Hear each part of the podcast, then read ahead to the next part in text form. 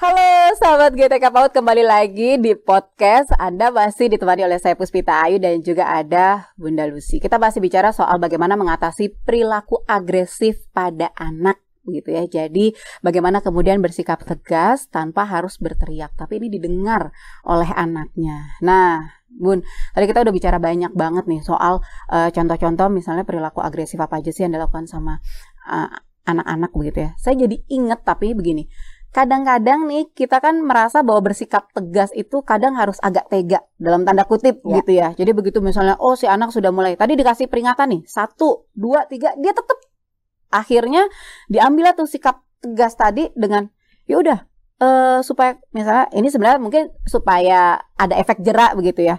Entah kemudian ditaruh lah di kamu masuk situ nggak boleh keluar gitu kan atau misalnya dia disuruh di ya itulah. Di, di entah kemudian dimasukkan kamar tidak boleh keluar masukkan ke tempat yang gelap gitu sebenarnya supaya dia takut dan tidak mengulangi lagi. Ya. itu benar nggak sih Bu? jerak sih pada saat itu. Kapok. Ya kapok pada saat itu. Yang bikin kapok kan mamanya yang kapok gitu kan. Karena setelah itu efeknya sampai berpuluh-puluh tahun. Itu jadi menimbulkan trauma. Betul jadi punishment itu memang diperbolehkan, bukan nggak boleh ya. Mm -mm. Tetapi punishment yang seperti apa? Mm -mm. Kan ada aturan-aturan punishment gitu ya. Nggak boleh ngambil hal yang dia sukai, kemudian nggak boleh mengancam seperti itu, karena akan menimbulkan dampak trauma. Jadi itu itu adalah kekerasan fisik ya. Mm -mm. Dengan menghukum itu kekerasan fisik dan itu itu sebenarnya nggak boleh di dalam psikologi tuh benar-benar nggak boleh lah gitu ya mm-hmm. karena menimbulkan uh, dampak yang lebih berat lagi gitu. Nah tetapi pada kenyataannya kan banyak orang tua yang nggak sanggup untuk mengatasi kalau anak tantrum atau uh, agresif. Iya. Tapi satu hal yang perlu orang tua atau guru ketahui ketika mereka agresif atau tantrum itu adalah komunikasi yang mereka nggak bisa sampaikan dengan verbal. Mereka sedang menyampaikan pesan. Betul, mereka lagi nyampein pesan. Saya mau apa? Titik-titiknya itu yang sebenarnya harus diketahui. Apa sih yang sebenarnya lagi ada di dalam pikiran mereka? Oke. Okay. Jadi jadi begini, untuk bisa membaca pesan itu yang paling penting itu sebenarnya apa, Bun? Apa kita kenal karakternya dia, tahu hal-hal yang dia suka atau enggak, atau tahu dia dalam kondisi apa pada saat itu? Apa apa yang paling penting gitu? Ya. Pilihan. Jadi ajak anak untuk banyak memilih memilih uh, misalnya ketika dia melempar barang gitu kan, misal melempar gitu kan. Terus uh, kita kadang-kadang kan orang tua ngalihin ya, mengalihkan atau guru eh sini sini sini sama ibu cerita gitu ya. Mengalihkan itu adalah bentuk uh, dismissing. Jadi pengabaian emosi. Okay. Jadi bukan mengalihkan tetapi dikasih pilihan. Kamu mau uh, main sama temanmu atau kamu mau membaca buku? Oh, Oh begitu. Jadi dia mulai mulai dikasih uh, pilihan untuk menyampaikan pesan. Iya, untuk menyalurkan uh, perilakunya ke hal-hal yang lebih des, uh, yang lebih konstruktif, yang lebih konstruktif ya. lagi ya. Contoh lagi dong Bun, saya masih agak okay. masih agak bingung. Ada anak main gadget terus. Mm -mm. Kemudian orang tuanya bingung nih mau berhentinya gimana gitu. Mm -mm. Kalau saya pakai double binding. Double binding ini teknik yang dipakai banyak kan MLM gitu kan. Mm-hmm. Jadi ibu mau pilih produk ini apa ini gitu. yeah, Dia yeah, pasti yeah, milih gitu yeah, kan. Yeah, yeah. Oke, okay, jadi, uh, jadi kamu mau main game lama tapi belajarnya sebentar atau mau main gamenya sebentar atau belajarnya yang lama? Oh jadi kalau misalnya dia misalnya masih uh, masih nih masih sibuk main game, padahal sudah waktunya belajar misalnya Betul. ya. Jadi nanti bisa dikasih pilihan. Ya udah, oke kakak mau mainnya sekarang, tapi nanti belajarnya lebih lama. Betul. Gitu ya bun ya. Atau misalnya selesainya uh, belajarnya sekarang, tapi nanti boleh belajarnya lebih cepat mainnya lebih lama. Mainnya bisa lebih lama ya. lagi. Begitu ya, Bun? Betul. Anak pasti akan milih mainnya lebih, lebih lama. lama. Walaupun gitu. pada saat nanti dia suruh belajar sekarang gitu ya, mm-hmm. kita belajarnya tuh pakai cara-cara yang atraktif sehingga belajar itu satu jam nggak berapa jadi lima jam gitu misalnya. Belajar jadi hal yang sama menyenangkannya ya. dengan bermain. Betul. Oh iya iya. Jadi memang kalau ngomongin soal menyikapi perilaku anak-anak ini ya memang kita akhirnya harus ikut ya bun ya nggak bisa cuman ngasih tau berhenti kak gitu berhenti bisa. Uh, udah stop ya sekarang waktunya ini tapi mamanya masih uh, stop ya belajar dulu belajar tapi mamanya masih begini itu nggak boleh ya nggak boleh Jadi uh, juga itu kan modeling ya perilaku modeling. Iya iya iya. Ada satu lagi yang paling penting ya. Kalau di otak itu ada mirror neuron. Uh-huh. Itu cermin di dalam otak kita. Oke. Okay. Jadi ketika gurunya melakukan apa pun atau lingkungan melakukan apa pun, sekalipun anak-anak nggak ngelihat ya. Uh-huh. Jadi dia punya ekor mata, dia punya telinga untuk mendengar, dia dengar dan serap dengan ekor matanya itu terjadi masuk ke dalam bawah sadarnya. Okay. Makanya sebenarnya anak-anak itu kan memang diciptakan sebagai peniru ulung. So kalau misalnya guru melakukan apa pun itu sebenarnya gampang diserap sama anak. Hmm. Hmm.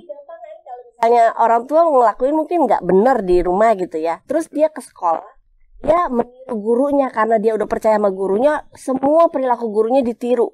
Ya udah kita bersihin aja di dalam kelas gitu. Maksudnya kayak kita lakukan hipnosis massal gitu kan di dalam kelas misalnya uh, oke okay, uh, eh, anak itu percaya sama gurunya kemudian dalam kelas oke anak-anak sekarang gimana caranya supaya kita happy wah happy gitu teriak-teriak hmm. gitu ya hmm. kalau misalnya kalian lagi sebel banget sama mama kamu terus kamu mesti gimana gitu terus ada yang bilang marah oh ngamuk bu hmm. lempar barang aja bu misalnya gitu ya nah kita bisa kasih contoh ah kalau misalnya kita bayangin nih kita ada di sebuah taman yang indah banget kan di sana banyak mainannya apa yang mau kamu lakukan dengan mainan-mainan itu gitu jadi di situ ada pertama kita kasih mereka gambaran bagaimana uh, ketika mereka bereaksi terhadap lingkungannya, gimana emosinya itu bisa membuat mereka merasa lebih tenang mm -hmm. tanpa harus teriak-teriak, tanpa harus melempar barang.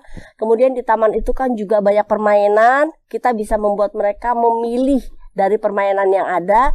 Kemudian yang paling penting adalah sebenarnya kan semua kontrol itu ada di dalam diri anak, bukan di, di orang tua. Jadi anak itu berhak memutuskan apa yang ingin dia lakukan, tapi dengan cara yang konstruktif. Oh gitu ya. Ini saya jadi lihat mainan-mainan ini balok-balok ini jadi inget mainan-mainan seperti ini begitu bun alat-alat seperti ini ini juga bisa cukup membantu bisa bisa banget Hmm, Jadi mereka bisa mengekspresikan ya. ini. Contohnya ya, hmm, boleh ya saya pakai ya. Maaf nih Bu Guru saya berantakin. Emosi ya. itu kan bisa kalau di WhatsApp itu kan ada emoticon ya. Iya, iya, iya ada emotnya ya Ternyata gitu. ini juga bisa dipakai. Misalnya saya mau gambarin ini sebagai emosi sedih gitu kan. tapi saya mau minta anaknya menggambarkan bukan saya, bukan guru yang ngajarin, tapi dari anak. Ingat solusi itu datang dari orangnya, bukan dari orang lain gitu. Jadi kalau misalnya ini diibaratkan emosi, kalian mau gambarin emosi apa sih? Sebelumnya kita kenal ini ada emosi marah, sedih, kesel gitu kan. Jadi mereka tahu, oh bagaimana bersikap sebagai emosi uh, bersikap ketika datang emosi si kesel ini gitu kan. Hmm Oke, bagus. Yang lain, lempar barang. Oke, sekarang tanya ke yang lain. Lempar barang itu betul nggak ya? Ada nggak cara lain selain lempar barang gitu misalnya? Oh, bisa bu, gambar bu, gitu ya, coret-coret gambar. Nah, itu mungkin lebih bagus dibanding lempar barang. Gitu. Hmm, hmm, hmm. Jadi suruh mereka sendiri yang mencari Explore solusinya begitu Betul, ya Bun ya. ya. Jadi kita menawarkan saja nanti biar mereka yang memilih. Betul. Begitu ya. Ini uh, lucu ya kayak lagi nawarin barang gitu dia. Ayo pilih pilih pilih, pilih gitu ya. Jadi emang ternyata memang yang dimainkan itu harus imajinasinya ya Bun. Betul, iya. Mm -hmm. Nah, tapi kan begini nih Bun. Yang susahnya di masa pandemi ini kan segala sesuatunya terbatas. Ya. Ya misalnya kayak ya masuk sekolah meskipun meskipun sudah tatap muka tapi tetap terbatas. Tidak boleh ya itu mungkin tadi kalau kemarin-kemarin kita bisa main bergerombol ini harus dikurangi. Ya. Belum lagi aturan-aturan protokol kesehatan yang lain. Betul. Pakai masker atau mungkin pakai face shield kalau yang orang tua aja kadang kita suka suka ih ribet banget ya gitu apalagi yang anak-anak nah ini nanti juga bisa bisa bikin mereka lebih kalau yang punya yang udah punya bibit untuk agresif ini akan lebih mudah lagi keluar nggak sih bun dengan eh, kondisi-kondisi yang terbatas ya, seperti ini ada kemungkinan Hmm, Tetapi okay. kan ada triknya ya. Iya, ada, ada triknya lagi, lagi, ada caranya lagi ya, gitu. Jadi nah. kita harus punya kreativitas untuk bisa memanipulasi otaknya anak. Jadi kita ngelihat perilaku anak itu bukan si anaknya sebenarnya kan, hmm. karena perilaku yang muncul dari otaknya dia yang destruktif. Maka ketika kita lihat anak agresif, nggak perlu juga disentuh-sentuh, dipeluk, digendong atau di misalnya ditarik gitu nggak perlu. Hmm. hanya dengan gestur tubuh kita, hanya dengan kalimat sederhana. Maka kalau uh, saya senang dengan salah satu terapi di special need itu hmm. menggunakan kalimat sederhana, gitu ya.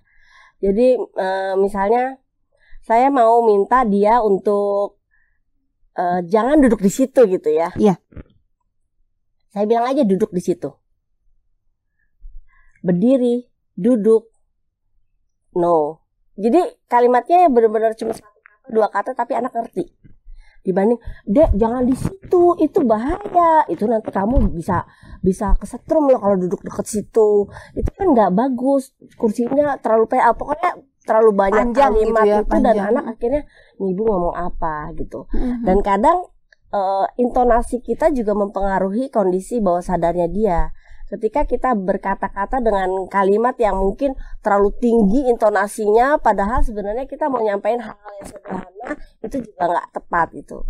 Jadi sebagai contoh ada uh, seorang anak umur 4 tahun hmm. itu digamparin gitu kan sama orang tuanya gara-gara dia nggak bisa ngomong terus dia mau ma mainin itu loh tip-tip uh, di mobil.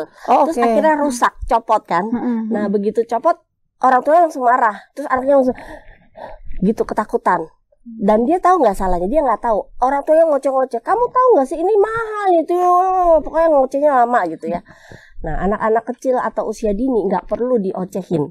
Mereka hanya perlu diajarin dengan uh, kalimat yang mudah dipahami otak. Kalimat yang memang mudah dipahami oleh anak-anak seusianya. Oke. Okay. Jadi kalau misalnya tadi uh, dia merusakkan itu, berarti berarti orang tuanya uh, bisa menyampaikannya gimana, Bun? Uh, kamu kenapa? Iya iya. Kenapa itu diputer-puter iya, gitu ya Bun ya? Itu kan sederhana banget iya, gitu. Iya iya uh, Mau cari tapi apa gitu ya? Bun? anaknya nggak bisa ngomong. Iya. Nah, iya. ini ini jadi masalah. Emang emang kalau menghadapi anak-anak itu memang perlu trik khusus, trik iya. khusus ya Bun ya. Jadi nanti di di segmen terakhir kita akan lebih kulik lebih banyak lagi trik-triknya okay. begitu ya Bun ya. Bagaimana kemudian menghadapi Eh, anak-anak uh, ini supaya mereka nanti mau ngomong, mau tahu ya, gitu dan betul. dan yang terakhir tadi kan Bunda bilang sebenarnya perilaku agresif ini sangat bisa dihentikan. Betul. Bisa dikembalikan lagi ke perilaku ya. Normal begitu ya. Jadi nanti kita akan bahas itu di segmen yang ya. terakhir ya Bun ya. Jadi jangan ke mana-mana untuk sahabat GTK PAUD ya. Saya masih akan kembali lagi bersama Bunda Lucy tetap di uh, podcast. Kita akan kembali selepas yang berikut ini.